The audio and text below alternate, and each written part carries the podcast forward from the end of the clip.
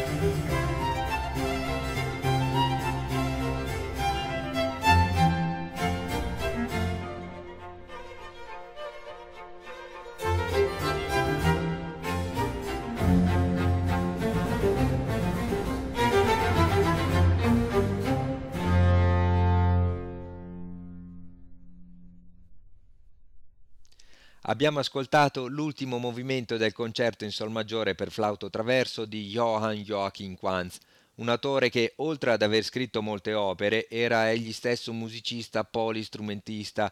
Fu maestro di flauto traversiere del re di Prussia Federico II e proprio su questo strumento scrisse un trattato intitolato Saggio su di un metodo per suonare il flauto traverso. Molti compositori dell'epoca furono anche autori di trattati teorici su vari strumenti. Abbiamo citato Quantz, che ancora oggi rimane uno dei più famosi, anche perché è molto completo, ma ricordiamo Carl Philipp Emanuel Bach, uno dei figli del più famoso Johann Sebastian, Leopold Mozart, padre del più famoso Wolfgang Amadeus, e poi Jacques Teter, Johann Mattheson, Francesco Geminiani, per citarne alcuni. Anche François Couperin, più famoso come compositore e clavicembalista, scrisse un saggio per strumenti a tastiera. Ascoltiamo un brano tratto da una raccolta delle sue composizioni per clavicembalo solo, Les idées heureuses.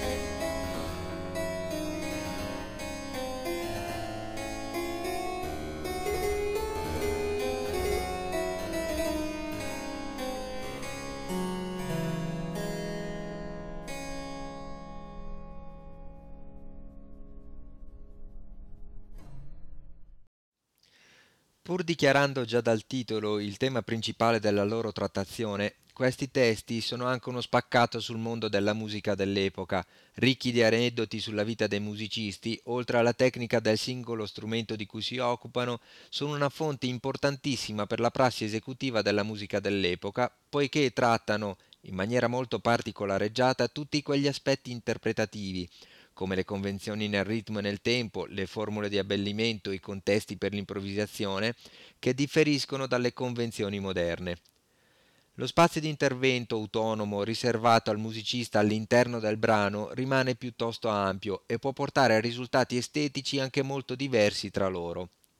Sta proprio qui la bellezza e la difficoltà di questo repertorio, che permette all'esecutore di essere egli stesso parte dell'opera con i suoi affetti, senza però distorcere il messaggio originale dell'autore. Ma facciamo un esempio pratico per capire meglio fino a che punto l'esecutore può intervenire sul testo musicale, dando voce a tutto ciò che non è scritto esplicitamente nello spartito. Per farlo, vi facciamo ascoltare un movimento tratto da una sonata di Benedetto Marcello. Il brano è costituito da una semplice melodia che l'autore indica di ripetere 2 volte. La consuetudine dell'epoca, in questi casi, voleva che la prima volta fosse suonata la melodia così come era scritta. La seconda volta, invece, l'esecutore doveva aggiungere una serie di abbellimenti, secondo il suo gusto e la sua bravura, che non si discostassero dall'intenzione del testo originale e dalle regole del gusto e dello stile dell'epoca. Ascoltiamo il primo ritornello da solo.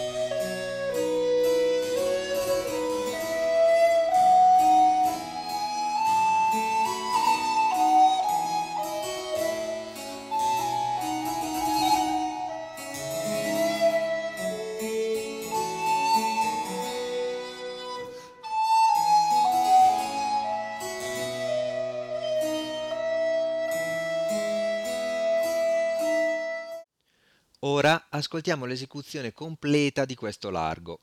Riascolteremo quindi il primo ritornello semplice a cui farà seguito il secondo ricco di abbellimenti.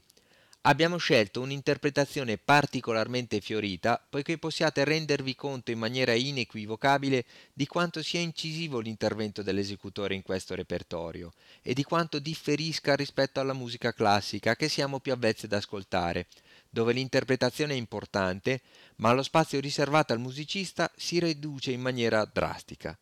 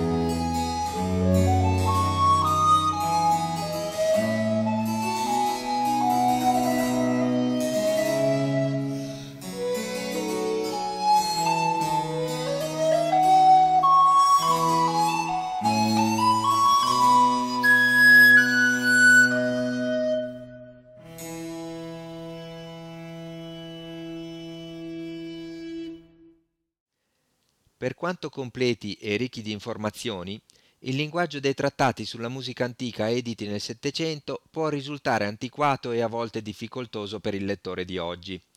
Per chi volesse cimentarsi in questo genere di saggistica, consigliamo di partire da un'opera pionieristica per l'epoca in cui è stata pubblicata, intitolata L'interpretazione della musica dei secoli XVII e XVIII di Dolmetsch, una sorta di riassunto che coinvolge in un unico testo quanto più possibile della trattatistica storica, scritta in una forma di più scorrevole lettura. Nell'introduzione alla prima edizione del 1915 si legge: prima di poter eseguire correttamente un brano di musica antica, dobbiamo trovare, in primo luogo, il tempo, che solitamente non è indicato in alcun modo; in secondo luogo il ritmo, che spesso differisce nella pratica dal testo scritto; in terzo luogo le ornamentazioni e gli abbellimenti necessari a ornare la musica; e in quarto luogo come realizzare il basso dell'accompagnamento. Ma lo studioso dovrebbe prima cercare di predisporre il suo intelletto attraverso una completa comprensione di ciò che gli antichi maestri sentivano circa la propria musica, quali impressioni desideravano trasmettere e generalmente qual era lo spirito della loro arte, poiché questi sono gli argomenti sui quali le idee dei musicisti moderni mancano assolutamente di chiarezza.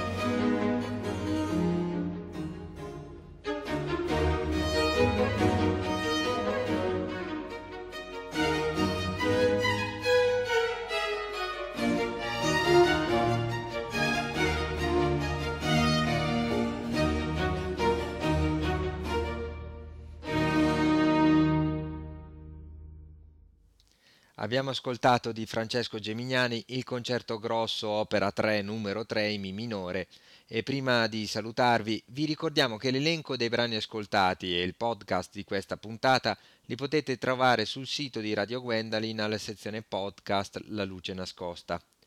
Vi lasciamo con l'ascolto di un'aria di un oratorio di Johann Mattheson. A risentirci a domenica prossima.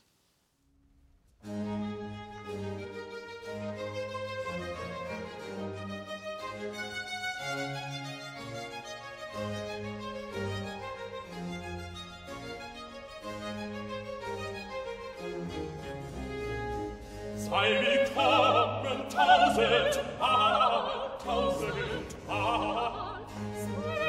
Sei willkommen, tausend Mal. Sei willkommen,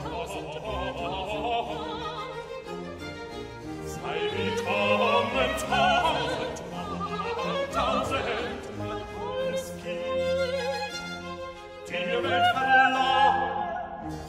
Es gilt, die Welt verlassen, und es gilt, ihr Welt verlacht, so vom Vater uns gegangen.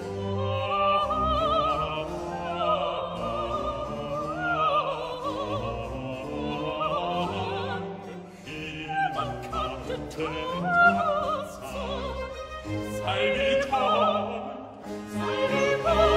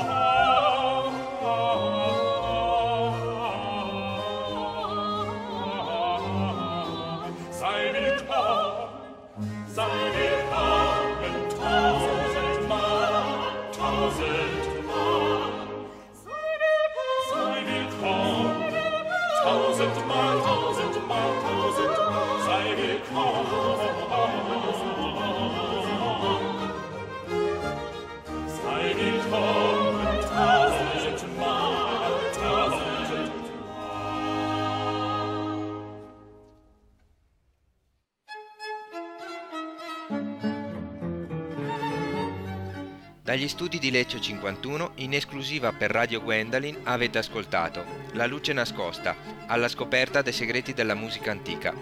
In studio Tony Spinetta della Chiave, redazione ed editing Madame Sibilla. Si ringraziano Mr. Henry e Radio Gwendalyn. Alla prossima puntata!